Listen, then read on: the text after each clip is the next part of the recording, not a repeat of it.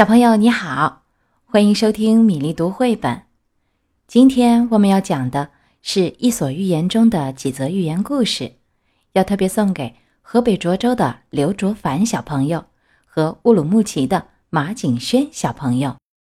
口渴的乌鸦，乌鸦口渴的要命，飞到一只大水罐旁，水罐里没有很多水，他想尽了办法，仍喝不到。于是，他就使出全身力气去推，想把罐推倒，倒出水来，而大水罐却推也推不动。这时，乌鸦想起了他曾经使用过的办法，用口叼着石子儿扔到水罐里。随着石子的增多，罐子里的水也就逐渐的升高了。最后，乌鸦高兴地喝到了水，解了口渴。这故事说明，智慧往往胜过力气。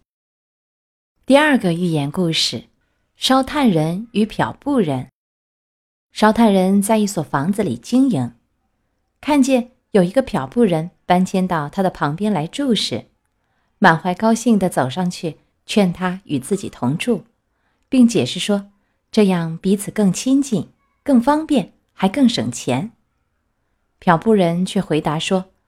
也许你说的是真话，但完全不可能办到，因为凡我所漂白的，都将被你弄黑。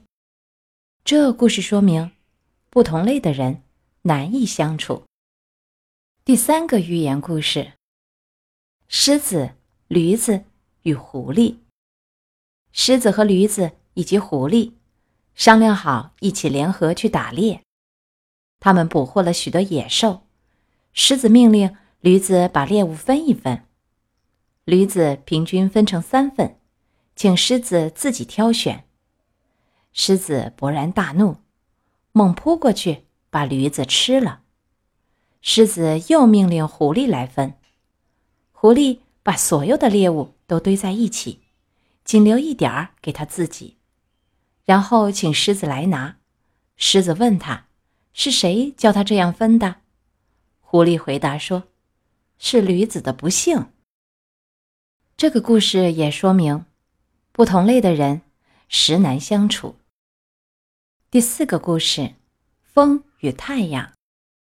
北风与太阳两方为谁的能量大，相互争论不休。他们决定，谁能使行人脱下衣服，谁就胜利了。北风一开始就猛烈的刮。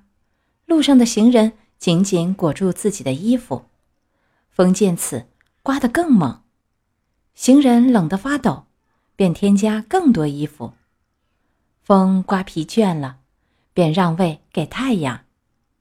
太阳最初把温和的阳光洒向行人，行人便脱掉了添加的衣服。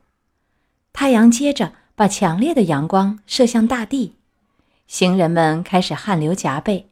渐渐的忍受不了了，脱光了衣服，跳到了旁边的河里去洗澡。这故事说明，劝说往往比强迫更为有效。第五个故事：驴子与小狗。有人养着一只狗和一头驴子，主人常同狗一起嬉戏。有一天，他外出吃饭，带回一些食物。扔给狗吃，狗高兴地摇着尾巴迎了上去。驴子非常羡慕，也蹦蹦跳跳跑了过去，结果踢了主人一脚。主人十分气愤，痛打了驴子一顿，还把它拴在马槽边。这故事说明，同样的事情不一定适合于所有的人。今天《伊索寓言》的五则故事就讲到这里。接下来，我们来读一首美国诗人雪尔斯提姆的诗歌《吊床》。祖母送了张吊床，老天爷送来了微风，我就打算在这放松一下。但是，谁替我一棵树过来？今天的故事和诗歌就到这里，欢迎小朋友们点播你喜欢的绘本故事，在微信公众号“米粒读绘本”留言告诉我。我们明天的故事再会。